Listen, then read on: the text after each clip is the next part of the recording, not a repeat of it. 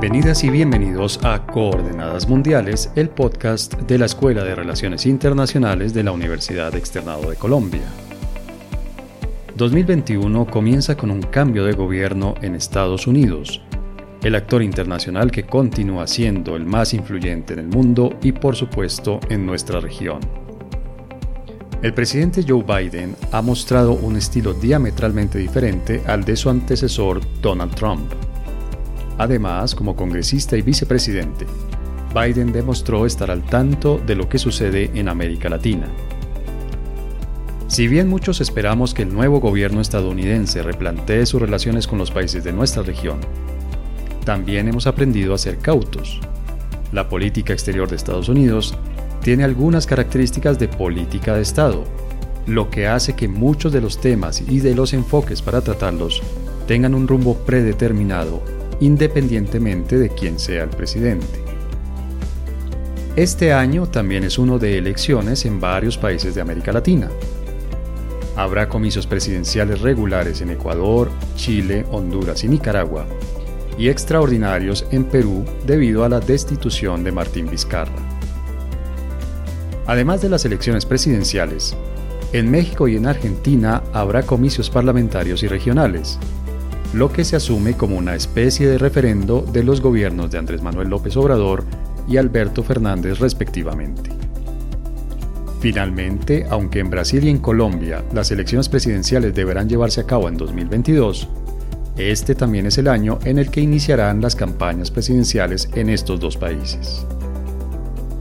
Todos estos procesos tienen como trasfondo el malestar social que se ha venido expresando con manifestaciones multitudinarias desde 2019 y que se ha agravado con la crisis económica derivada de las medidas que se han tomado para tratar de controlar la COVID-19. Para analizar el rumbo que pueden tomar las relaciones entre Estados Unidos y los países latinoamericanos, dentro de los que sobresalen Brasil, Colombia, Cuba, México y por supuesto Venezuela, y para tratar de pronosticar lo que puede suceder en los diferentes procesos electorales de nuestra región, nos acompañan Diana Rojas, profesora asociada del Instituto de Estudios Políticos y Relaciones Internacionales IEPRI de la Universidad Nacional de Colombia, y Jairo Libreros, analista político y experto en políticas públicas, profesor titular de la Universidad Externado de Colombia. Les recordamos que seguimos grabando Coordenadas Mundiales desde el confinamiento impuesto por la COVID-19, por lo que la calidad del sonido lamentablemente no es la que normalmente tiene nuestro podcast. Coordenadas Mundiales está disponible en Apple Podcasts, Google Podcasts, Spotify, Deezer y SoundCloud.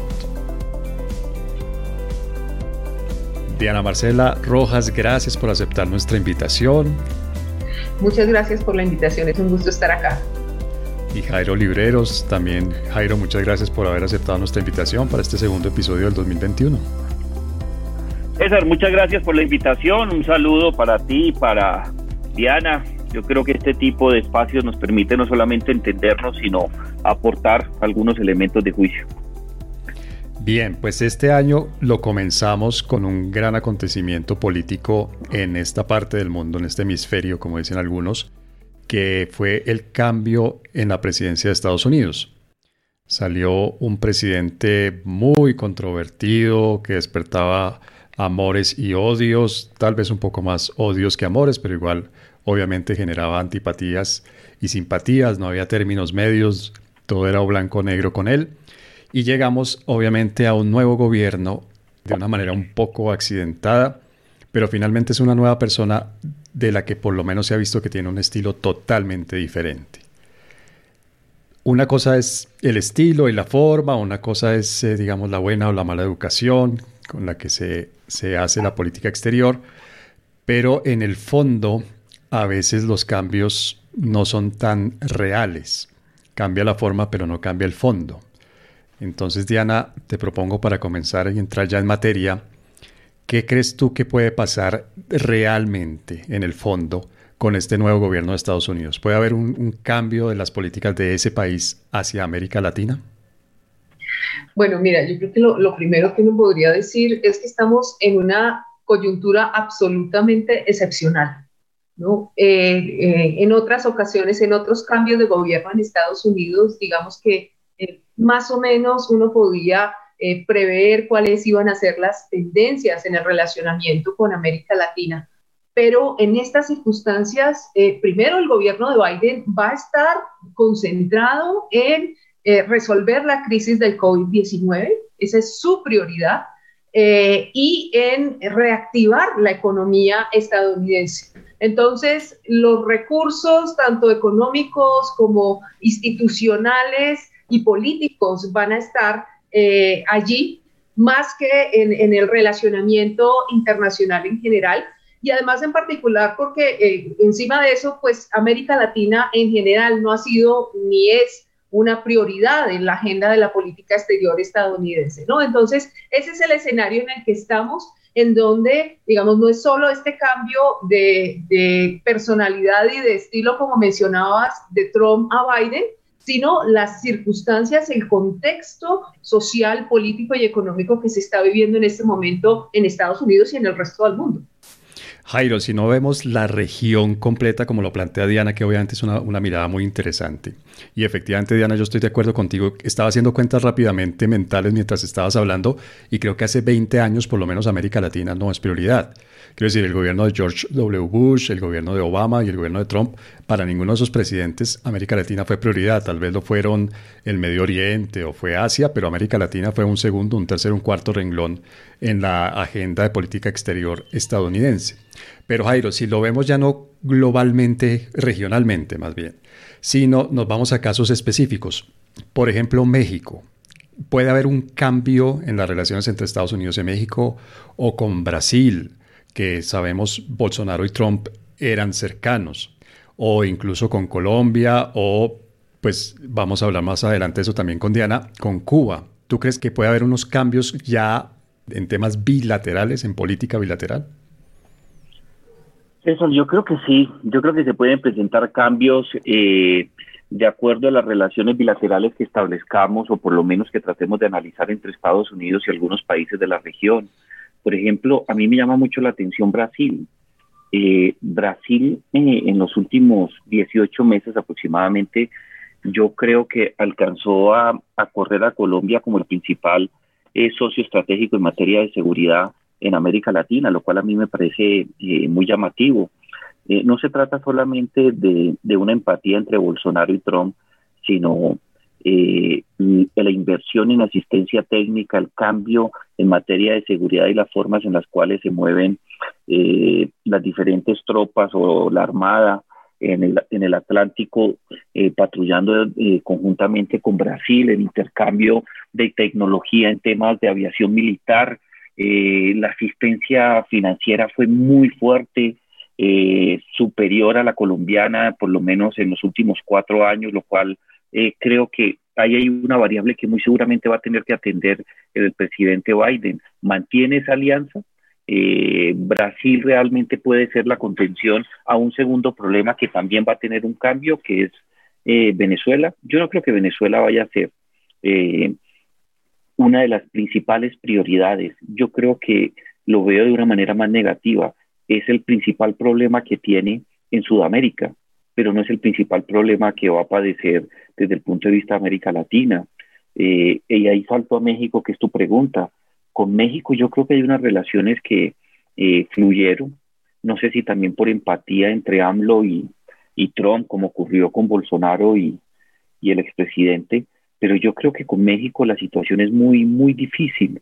Esa ley de seguridad nacional recientemente aprobada en México, los problemas que se pueden dar para aplicar eh, investigaciones compartidas, algo que hasta en Colombia conocemos, ¿no? El, funcionamiento de los agentes provocadores ya no lo pueden tener, que resultó ser el arma principal para desmantelar carteles si es que se desmantelaron.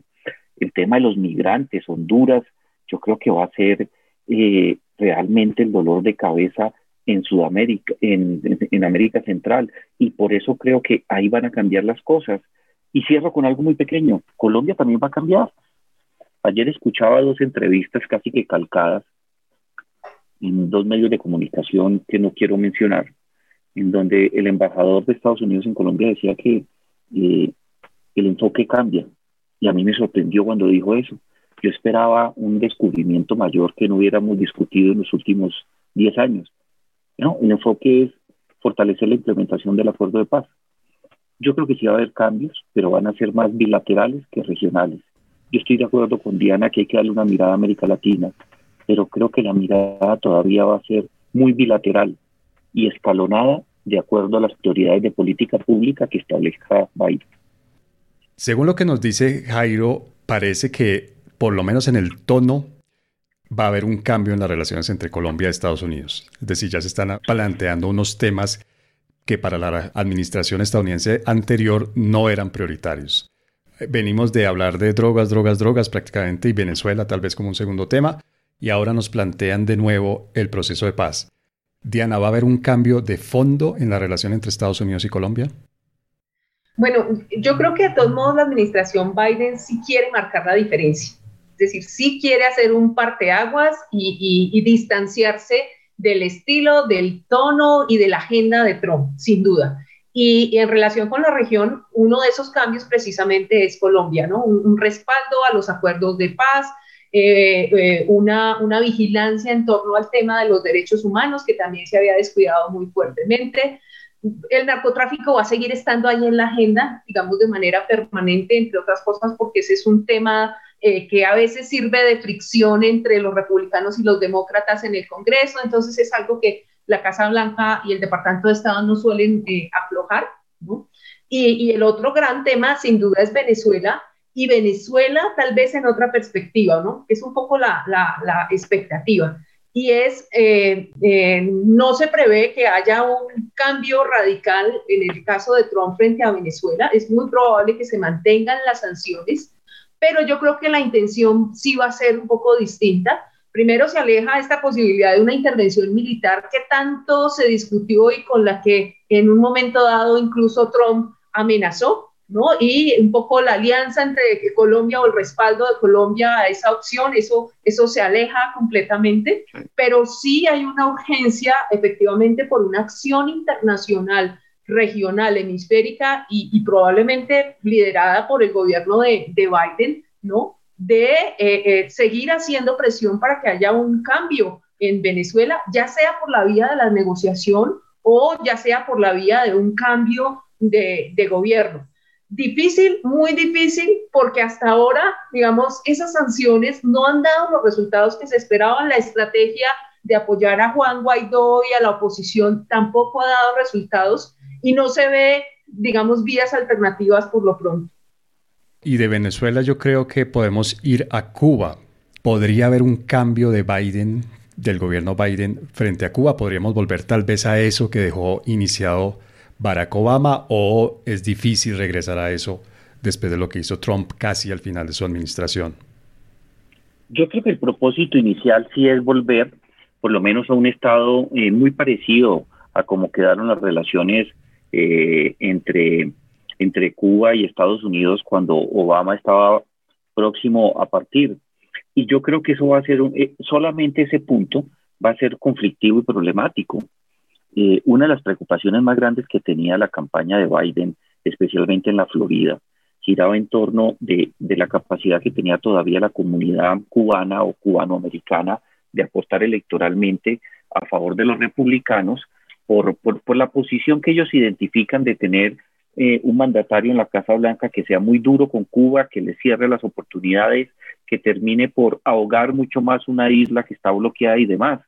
Pero eh, yo creo que eh, esa postura, aun cuando sea contradictoria para los intereses demócratas en términos muy electorales, es la alternativa que escogió Biden, restablecer esa relación abrir nuevos espacios y por lo menos llegar en el corto plazo, y creo que en los 100 primeros días vamos a tener noticias sobre eso, de qué manera desmontan de aquella famosa lista de terrorismo de países eh, patrocinadores o países que tienen vínculos con el terrorismo para habilitar no solamente el tema comercial, sino algo que es esencial, la asistencia técnica para el desarrollo. Y con ese tema, yo creo que uno puede pensar en Venezuela tanto como lo que dice Diana, de un cambio de enfoque o de algunos movimientos eh, que difieran un poco de lo que hizo Trump, como los problemas que se vienen, y te voy a decir por qué. Eh, Cuando, cuando llega Trump, se suspendieron muchas cosas con Cuba, algo que es muy importante, la asistencia para el desarrollo o la cooperación técnica eh, en materia de, de, producir capacidades que fortalezcan algunos elementos relacionados con la democracia, con la justicia, con la vigencia de los derechos humanos, con la prensa libre. Esos recursos quedaron congelados. O sea, una cosa es mejorar mi relación y otra cosa es tratar de llevar el modelo norteamericano, que era bastante atrevido por, de, eh, de Obama, pensar que Cuba lo iba a recibir, pero yo tenía una sorpresa muy grande. Cuba sí iba a recibir el dinero y estaba dispuesto a trabajar temas de asistencia. ¿Hasta dónde podían llegar?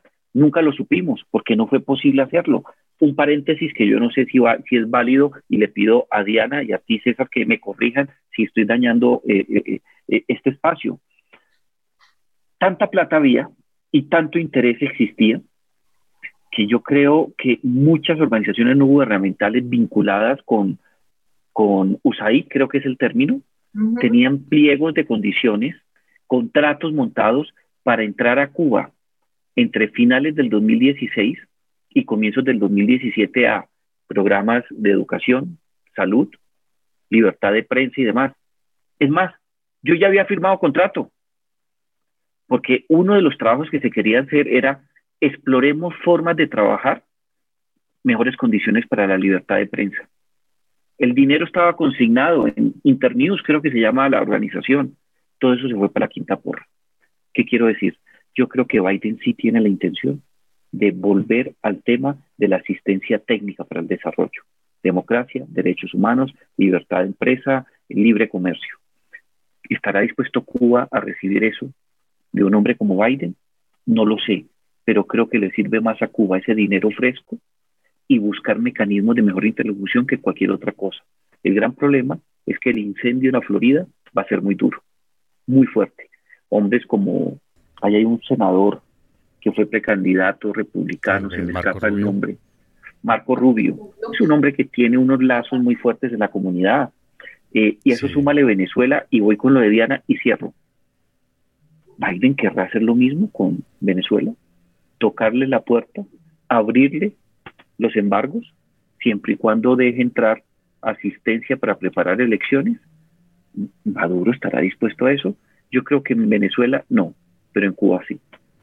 Diana, Jairo plantea algo que es una manera de ver las relaciones entre Estados Unidos y Cuba, y es que las relaciones con Cuba no son un tema de política exterior, sino de política interna, especialmente con un estado o con una parte de un estado, es decir, el sur de la Florida es un estado donde está el exilio cubano, donde ahora está el exilio, el exilio venezolano y una parte también de colombianos que viven allí. Biden puede darle la espalda, digamos, a esa parte de, de, su propio país, de electores que por sí ya le mandaron un mensaje fuerte en las elecciones que acaban de pasar, y tratar de normalizar de nuevo las relaciones con Cuba, o ahí se atraviesa la política interna. Mira, yo creo que eso es un elemento eh, clave, em, em, Jairo lo ha, lo ha, resaltado, y es que eh, en buena medida la agenda del gobierno estadounidense hacia América Latina es una agenda interméstica y de política doméstica.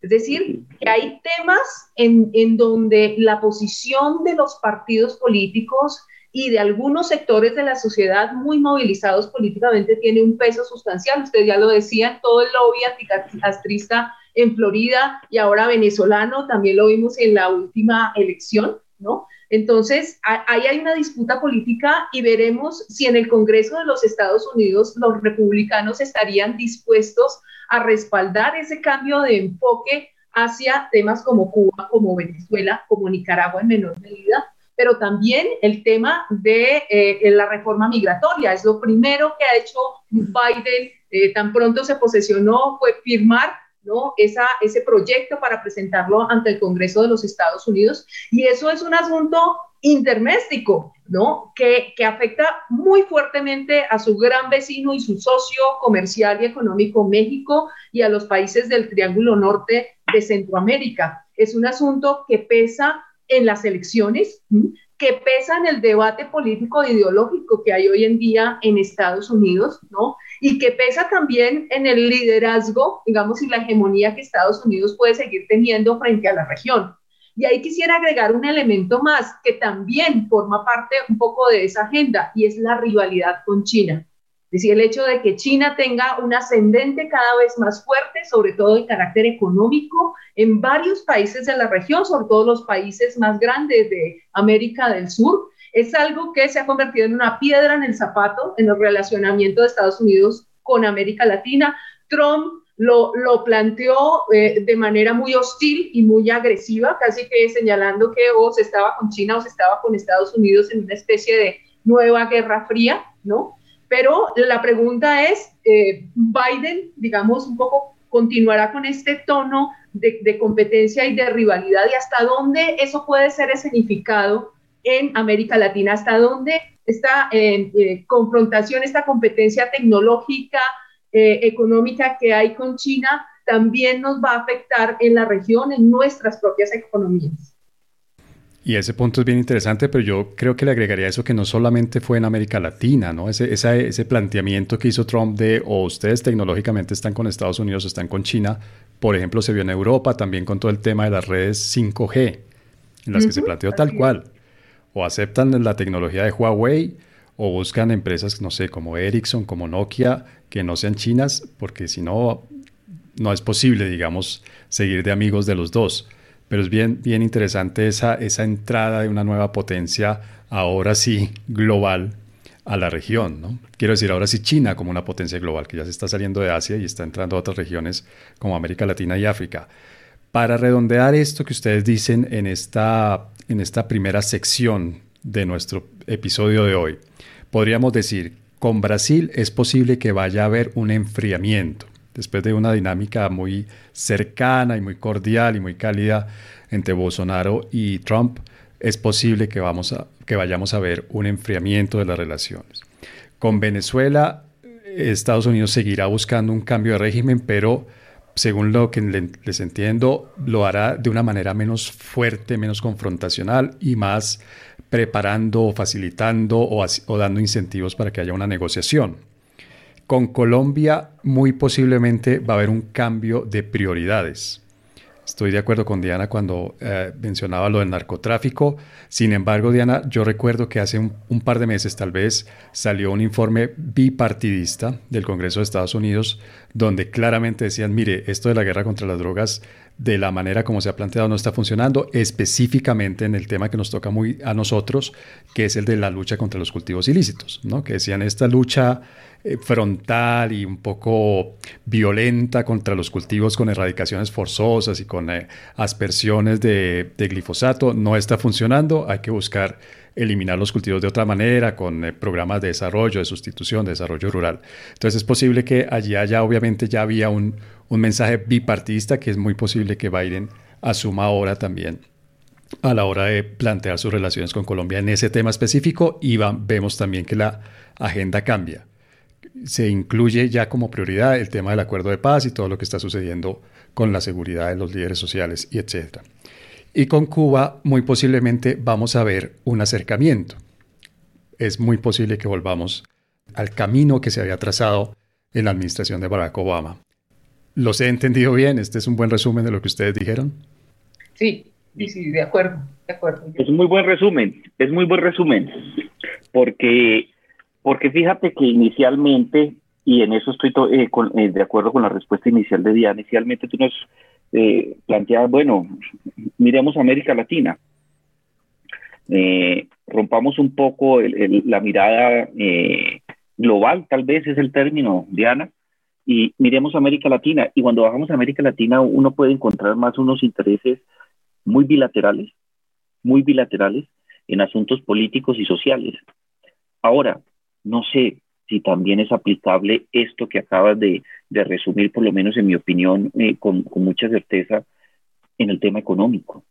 Porque la variable económica yo creo que también va a jugar un papel relevante. Es, inevitable que no vaya a ser así. Fíjate que eh, yo creo que todos, todos vamos a salir muy aporreados a finales de este año en términos económicos. No estoy desconociendo los problemas económicos sociales que se viven en las calles, está claro. Pero desde el punto de vista macroeconómico, la tasa de endeudamiento por cuenta de la recesión y los gastos de la pandemia, yo creo que nos va a llevar a una situación límite. Pero Estados Unidos también va a tener problemas económicos. Y yo creo que una de las estrategias que va a jugar es una mirada de pronto sí más regional en América Latina desde el punto de vista económico. Va a presionar para que abran más mercados. No creo que estén dispuestos a abrir sus, mercados internos con tanta tranquilidad y, para países como eh, estratégicos en, América Latina, por lo menos a los ojos de la Casa Blanca, eh, va a ser interesante tener una mirada mucho más regional en el plano económico. Yo no creo que lleguemos a pensar eh, en que resurja el ALCA. Creo que eso fue para en el 2005, esa iniciativa de, de convertir a todo el continente americano en una zona de libre comercio. Pero yo no descartaría que se pueda retomar algún tipo de esos elementos que fracasaron. Creo que eso fracasa en el 2005 en una correría que hace eh, Bush hijo o Bush 2 eh, en Uruguay, tal vez, y creo y terminó hasta en Colombia. Esa, esa, esa correría eh, terminó aquí visitándonos cuando Uribe era presidente. Pero yo creo que así como va a haber un relacionamiento bilateral, Brasil enfriamiento, Venezuela negociación, Colombia cambio de prioridades, Cuba un acercamiento, de pronto la visión regional en el plano eminentemente económico pueda tener nuevamente un lugar de privilegio en el relacionamiento Estados Unidos-América Latina.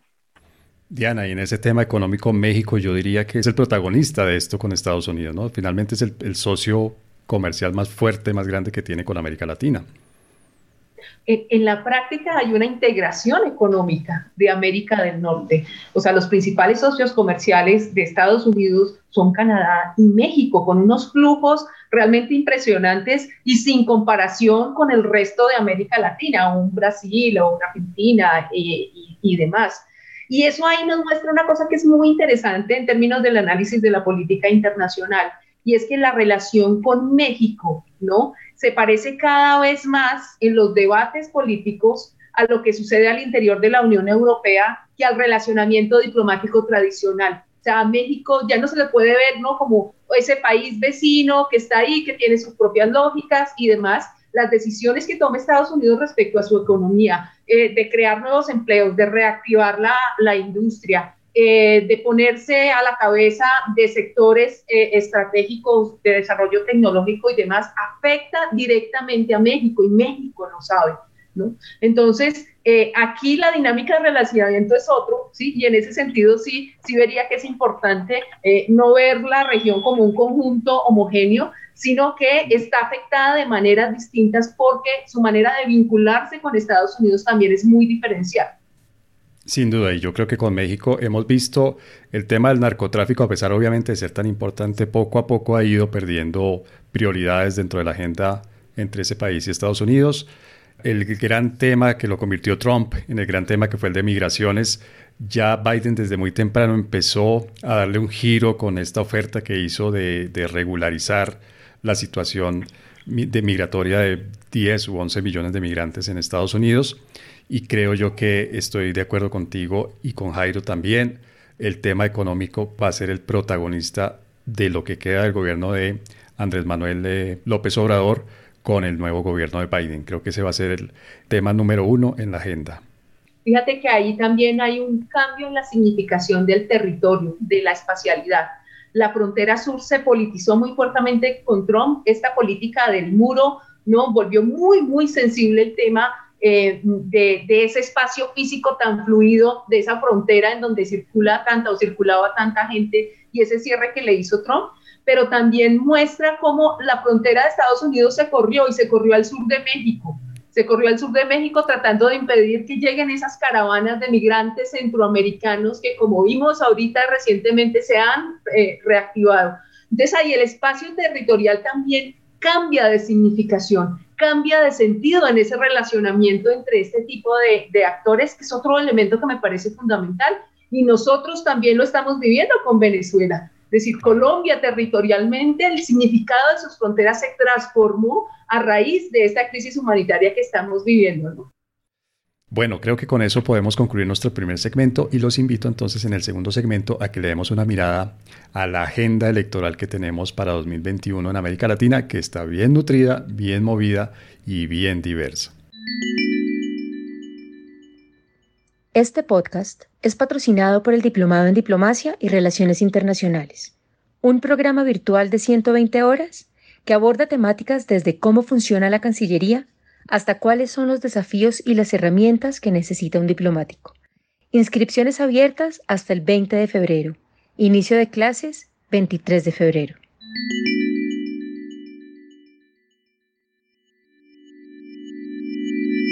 En esta segunda sección vamos a ver las elecciones que van a tener lugar este año y el próximo, porque obviamente la campaña para las elecciones presidenciales de 2022 va a arrancar en 2021. ¿Cómo podemos analizar el panorama electoral en América Latina. Tenemos elecciones presidenciales en un par de semanas en Ecuador. Vamos a tener elecciones en Perú, eh, extraordinarias por lo que sucedió el año pasado con la destitución del presidente. Vamos a tener elecciones en Honduras y en Nicaragua. Vamos a tener elecciones legislativas y territoriales en México y Argentina. ¿Cómo puede uno leer las elecciones en América Latina? El vaso medio lleno, la democracia funcionando, funciona bien, las instituciones sobreviven a los líderes y funciona la democracia, o puede uno tener una lectura del vaso medio vacío y es que estas elecciones confirman que los movimientos populistas y muy poco democráticos se tomaron el poder. Yo tengo dos lecturas sobre eso y, quizás me centraría primero en las elecciones presidenciales no sé si es por coincidencia, pero me parece que creo que eh, en el caso de, Ecuador y Perú eh, están en juego muchas cosas eminentemente institucionales. Eh, ese enfrentamiento entre el presidente, hoy día, entre comillas, prófugo de la justicia, Rafael Correa en Ecuador, frente a su antiguo vicepresidente, hoy día presidente Lenin Moreno, por cuenta de de qué manera se van a quedar con institucionalidad y cómo puede darse un proceso de, de, intercambio de poderes entre ellos dos. Me parece que es un tema eh, muy delicado en, Ecuador. Eh, yo no creo que los vicepresidentes que asuman la condición de presidentes deban ser absolutamente leales a quien los llevó al poder. Creo que la lealtad depende de la democracia, de las instituciones políticas y creo que ahí va a estar en juego eh, el surgimiento de nuevos liderazgos que no sé si se van a poder consolidar en estas elecciones, pero sí un enfrentamiento casado entre lo que es el poscorreísmo, que es muy autoritario y muy fuerte, y una versión también autoritaria, pero disidente de lo que es Rafael Correa. En el caso de Perú, que creo que coinciden algunas cosas, de cuatro o cinco presidentes en la cárcel por cuenta de Odebrecht, más un eh, presidente que se suicidó, ¿no? Alan García, por el mismo tema. Alan García, sí. Eh, Martín Vizcarra, pues, eh, fuera del poder, viendo la, la barrera de, viendo la escena política desde la barrera por cuenta de, entre comillas, su defenestración, pero viendo una clase política muy fuerte, carnívora en términos de su apetito por el poder y dispuesta a llevarse a todo el mundo por encima. Me sorprende que todavía una mujer como Keiko Fujimori traiga al debate político la necesidad de otorgarle un indulto a su padre por condiciones humanitarias que todos podemos entender, pero que de todas maneras sigue siendo muy personalista. Para cerrar esto, la política en términos electorales de lo que nos corresponde estos años eh, o este año en Ecuador y en Perú sigue siendo personalista, sigue siendo muy arriesgada en términos institucionales. Esos liderazgos aparentemente son más fuertes que las propias instituciones. El país sigue funcionando, pero caen como naipes, como un castillo de naipes, un presidente tras otro, o se enfrenta uno con el anterior para garantizar el poder. Si uno salta a América Central, fíjate lo, extraño. Eh, tenemos en Honduras unas elecciones de un tipo que quizás inauguró las protestas de este nuevo, de esta nueva época, unas protestas muy violentas, eh, no solo por cuenta de los vínculos que tiene su hermano con narcotráfico, con el Chapo Guzmán, para ser más, eh, más, más, precisos, se dice que hasta esa plata terminó entrando a las huestes o por lo menos a los fondos con los cuales eh, se adelantó la campaña presidencial, la primera y la reelección. Pero si uno se va a Nicaragua, el susto es mayor. Este señor eh, Daniel Ortega creo que es el mandatario en el ejercicio del poder más longevo de América Latina en los últimos años. Un tipo que llegó en la década, ¿eso cuándo fue? En el 79, cuando sacaron a los Somoza. Eh, está vigente en el primer plano y se ha convertido realmente en una dictadura de segunda, porque en América Latina los debates son muy fuertes frente a lo que está pasando en Venezuela, pero a veces creo que no es tan fuerte con lo que hace el señor eh, Daniel Ortega en Nicaragua. Yo creo que allá no va a haber elecciones, allá va a haber es un remedio de buscarle algunos tintes de legitimidad a una dictadura que ya lleva mucho tiempo en el poder, pero que no existe consenso. Quiero decir, a consolidar la dinastía, porque lo que quiere Daniel Ortega es que sea su esposa la que sea electa presidente. Yo, yo lo veo pavoroso. Diana, en lo que decía Jairo, nos mencionaba Perú como un ejemplo de, de irregularidad y de inestabilidad. Perú puede ser hoy en día lo que fue Ecuador hace una década, ¿verdad? Que en un, plazo de ocho años creo que hubo seis presidentes que eran derrocados uno tras otro, tras otro, por movimientos sociales, por marchas. En Perú se da por un diseño institucional que hace relativamente fácil que el Congreso derroque al presidente. ¿Tú crees que estas elecciones que vienen van a ser una continuación de, esa inestabilidad o por el contrario podría ser la oportunidad de estabilizarse como lo hizo Ecuador, que efectivamente ya dejó de tener, digamos, esa, esa, esa alternancia y esa, esa tómbola en la que iba cayendo uno tras otro tras otro. Bueno, mira, yo creo que en Perú, como en otras partes de América Latina, nosotros estamos viendo una dinámica de, vaciamiento de sentido de las formas democráticas. Es decir, eh, seguimos manteniendo las elecciones, ¿no? Como un poco el, sello de garantía de que la democracia sigue existiendo y se hace de manera repetida, pero esas elecciones no garantizan efectivamente, primero, una alternancia en el poder y segundo, una estabilidad en el régimen y el funcionamiento institucional. Y ese vaciamiento de sentido, a mi juicio, se viene agudizando de manera muy fuerte. Tal vez el caso extremo es Venezuela, o sea, cada vez que, el, intento de salir del embrollo es hacer unas nuevas elecciones, llamar a unas nuevas elecciones, pero no se resuelve el conflicto político de base, ¿no? No hay posibilidad ahí de diálogo, de transacción, de negociación eh, y demás. Y es lo mismo en el caso peruano. Volvemos a llamar a una elección, se vuelve a elegir a un presidente, pero la polarización política, la tensión que hay allí es muy fuerte y la otra cosa de ese vaciamiento de sentido es el descontento ciudadano. En todas partes lo hemos visto, en Chile, en Perú, en Ecuador, en Colombia también, ¿no? Una ciudadanía que reclama, que, que tiene una serie de demandas que no son atendidas, ¿no? Y que ve que uh, un partido tras otro, un grupo tras otro se suceden en el poder, pero que no resuelven los problemas de base. Y eso es muy preocupante porque es justamente lo que nos lleva a ese fortalecimiento de los populismos. Lo vimos en Estados Unidos con Donald Trump de manera perfectamente clara, pero es el caso de Brasil también. Entonces, es, esa, esa pérdida de sentido, ¿no? E, ese, ese vaciamiento de la, de la institucionalidad, esa incapacidad de, de responder, pues lleva a que la conclusión sea que se requiere un Mesías que venga a resolver todo con una especie de varita mágica que prometa el cielo y la tierra, ¿no? Eh, eh, y esa apuesta política se está haciendo y se sigue haciendo y es muy preocupante porque tiene cada vez más adeptos y yo creo que en medio de lo que estamos viviendo, esa crisis económica agudizada de la que hablaba Jairo a raíz de la, de la pandemia, ¿qué es lo que nos va a marcar en los años que vienen? Pues por supuesto que va a contribuir a esta tendencia a la deriva y yo creo que hacia el autoritarismo, ya no como los golpes de Estado militares que vivió América Latina en las décadas anteriores, sino en ese estilo más populista, más cercano a lo que ha sucedido en Estados Unidos y en algunos países europeos, por ejemplo,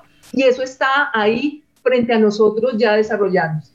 Y algo que precisamente paradójicamente se inventaron en Perú, creo yo que fue Alberto Fujimori el que se inventó ese tipo de gobiernos autoritarios, ¿o no, Diana? Que no eran gobiernos militares, sino civiles, pero con un autoritarismo fuerte en el que se daban unos golpes de estados inéditos que no estábamos acostumbrados a ver aquí en América Latina. Yo omití por olvido un país que es muy importante en Sudamérica, en América Latina en general, y que también tiene elecciones este año, y que tiene como trasfondo precisamente algo que tú dijiste, Diana, y son los movimientos sociales, los movimientos de descontento social, las protestas, y en este país que Chile hubo unos movimientos y unas protestas realmente muy fuertes. Se dio en medio de, una ola que recorrió América Latina, pero en Chile fueron particularmente virulentas y duraderas. Incluso con la llegada de la pandemia, los chilenos siguieron en las calles protestando. Y este año también tienen elecciones y el descontento es enorme. ¿Qué puede pasar en las elecciones chilenas, que además van a tener nueva constitución? Es decir, es todo un cuadro político realmente interesante, variado, que puede terminar en cualquier cosa. ¿Qué puede pasar, Jairo? Y te estoy pidiendo que hagas un ejercicio de prestidigitación porque yo creo que nadie sabe qué puede pasar en, Chile. Es decir, estamos saliéndonos aquí de la academia y nos estamos metiendo en la, en la prestidigitación y la adivinación, pero tratemos de ser un poco, un poco académicos. ¿Qué puede suceder en Chile? Fíjate que se nos estaba olvidando algo que es vital, ¿no?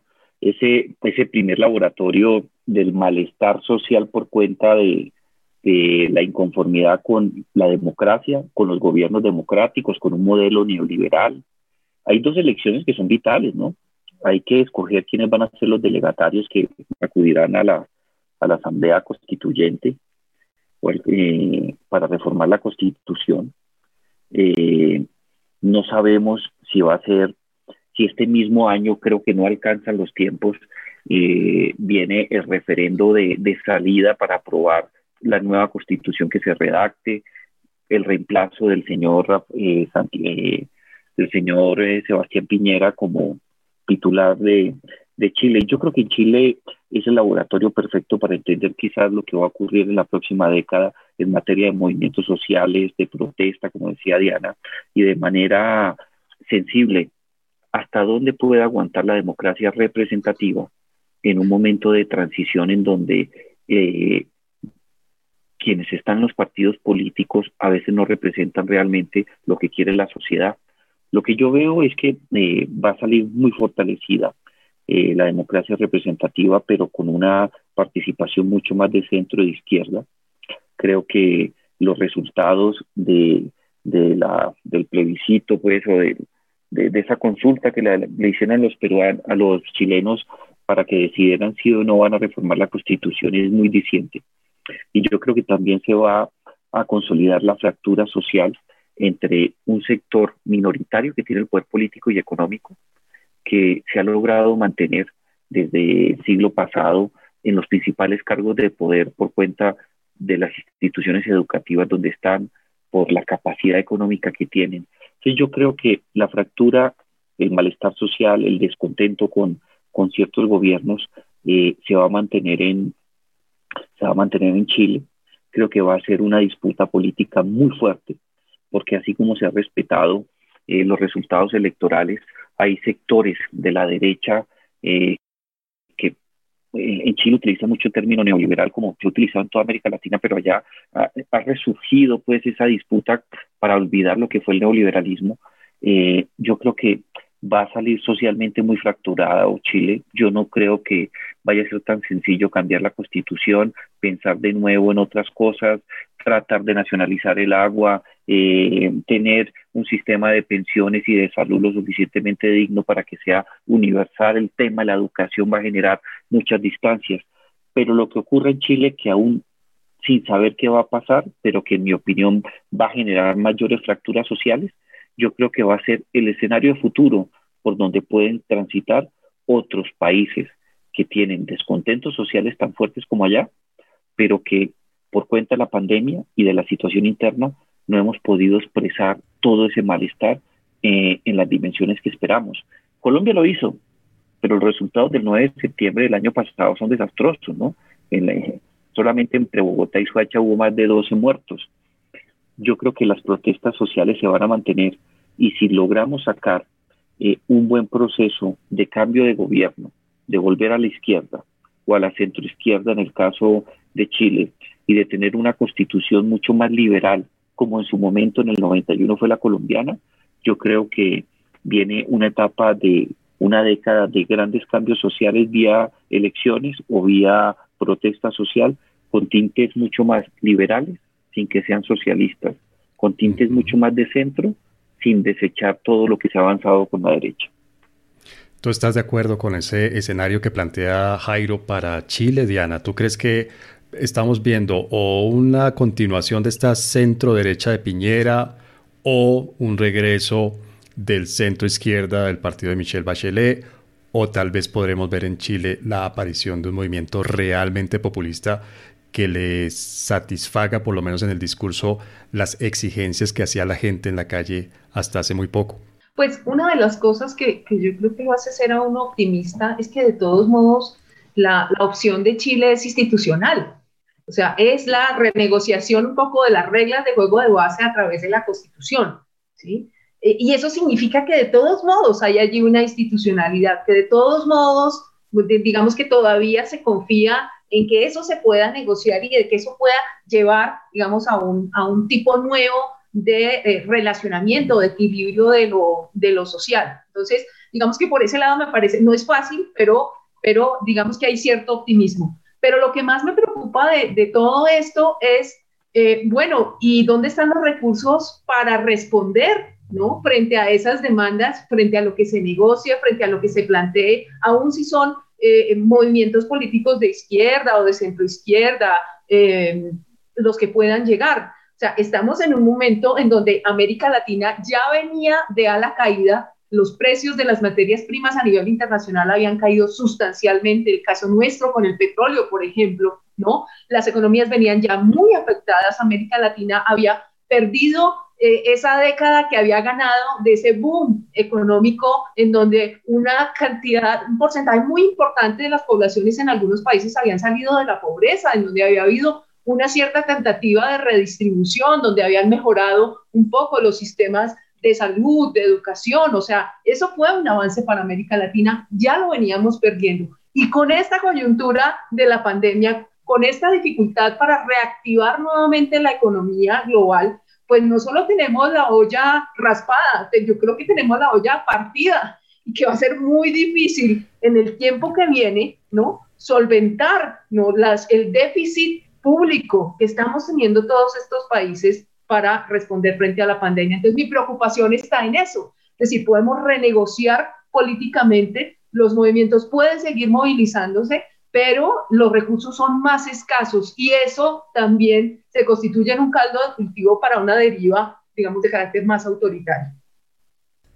Bien, entonces tenemos un Ecuador que ya recobró la estabilidad institucional, que sigue tendiendo entre el eh, correísmo y el, y el leninismo, estoy hablando por supuesto del presidente Lenin Moreno, tenemos un Perú que creo yo, por lo que les entiendo, se está convirtiendo en una especie de Italia en América Latina en el sentido de la inestabilidad de los gobernantes. Y tenemos un Chile que a pesar de todo se mantiene dentro de las instituciones y no parece estar buscando una salida desinstitucionalizada para su funcionamiento político. Estamos en el caso de Nicaragua, tal vez de la aparición de una dinastía y bueno, Honduras que también está metida, digamos, en esta inestabilidad que caracteriza a algunos países de Centroamérica. Además de eso, dentro de un año tenemos elecciones en Brasil y en Colombia. Lamentablemente hoy no alcanzamos a hablar de eso, pero quedan muy invitados ustedes y las personas que nos están escuchando para nuestro episodio que le dedicaremos a esas dos elecciones porque son bien interesantes y todo lo que se va a dar durante la campaña. Pero eso, con eso cerramos el panorama electoral de América Latina para 2021. La recomendación bibliográfica de Coordenadas Mundiales. Bueno, Diana, la gente que esté interesada en las relaciones entre Estados Unidos y América Latina o que esté interesada en los procesos políticos latinoamericanos, ¿qué les recomiendas a estas personas que lean, que vean, que consulten? ¿Cuál sería tu recomendación? Bueno, hay, hay una serie que me gustó mucho, es una serie danesa, se llama Borgen, que es respecto a cómo funciona el sistema político parlamentario pero que eh, me parece muy interesante porque muestra los intríngulis de la política. Tal vez los ciudadanos, el ciudadano medio digamos, ve muy desde fuera y de manera muy lejana la toma de decisiones y realmente los procesos son complejos. ¿no? Esto no son solo componentes, hay un proceso permanente de negociación, de discusión, de dar prioridad a unas cosas, a otras. Y bueno, además la protagonista, la primera ministra, es una mujer, lo cual me parece aún más interesante. Entonces, para quienes quieran ver cómo esos procesos políticos eh, son complejos, son difíciles de llevar adelante, eh, me parece esta una mirada muy interesante, la serie Borgen, una serie danesa.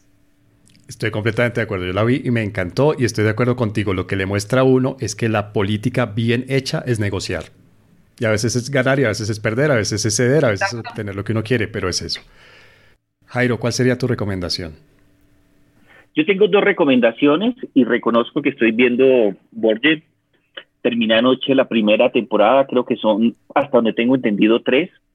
Estoy contento, entusiasmado, pero tengo dos recomendaciones de series, una que me encantó, no tiene la, la, altura política de la recomendación de Diana, pero me fascinó, es una serie que se llama Goliath, está en Amazon Prime, es una serie en donde muestra la condición humana del poder y de los abogados, un abogado muy prestigioso que en algún momento encontró una fisura en un proceso en contra de un tipo acusado eh, por violación, eh, por violencia sexual, y él logra sacar al tipo de la cárcel y toca, logra desmontar por completo el, el proceso por una falla procesal. Cuatro o cinco días después, ese personaje viola y mata a otras mujeres. Él recibe un golpe emocional muy fuerte y decide abandonar el derecho. Y se dedica se descuida por completamente, se dedica a la bebida, rompe su matrimonio, pero la vida siempre da segundas oportunidades y por eso me parece muy llamativo, porque empezó con el paso del tiempo a defender causas perdidas. Y creo que eh, esa famosa anécdota bíblica de David y Goliat también opera en la vida real, ¿no? Siempre va a haber alguien que ve caer su, su capacidad de trabajo pero tiene la oportunidad de volver a, a, profesionalmente. Y es una serie que me ha parecido fascinante, son tres series, leí hace poco que va para la cuarta para la cuarta temporada, pero también tengo una, una, recomendación que es un libro que me encantó, eh, ya estoy por terminarlo, se llama Patriotas Indignados. Es una frase que creo que eh, resume mucho lo que se está viviendo en Europa, en Estados Unidos y en América Latina. ¿Quiénes son los patriotas indignados? son los manifestantes de derecha, que tienen una particularidad. Hoy día tienen vínculos muy cercanos con el terrorismo. En Europa se teme mucho que estos patriotas indignados terminen por adelantar actos de violencia doméstica para imponer la agenda política que representan, no solamente porque se enfrentan contra otros manifestantes, sino porque quieren garantizar que gobiernos autoritarios se mantengan en el poder para que su agenda sea la de la política pública que reine. Y está muy relacionado con los acontecimientos del 6 de enero de este año en el Capitolio norteamericano. Hay unos manifestantes de derecha muy bravos que tienen una agenda de conspiración y de supremacismo blanco muy delicada. Y todo indica que en el caso europeo los neonazis, postnazis y en términos generales eh, patriotas indignados llegaron para quedarse y en Estados Unidos creo que están presentes y van a estar en la, primera plana de discusión pública en los próximos años. Me llamó mucho la atención algo de ayer. Escuché que Donald Trump quiere, dentro de sus alternativas, fundar un nuevo partido político y que quizás el nombre sea Patriotas. Yo creo que vamos a tener protestas sociales muy fuertes, pero patriotas indignados con muchos vínculos con el terrorismo doméstico. Creo que es un libro que vale la pena leer.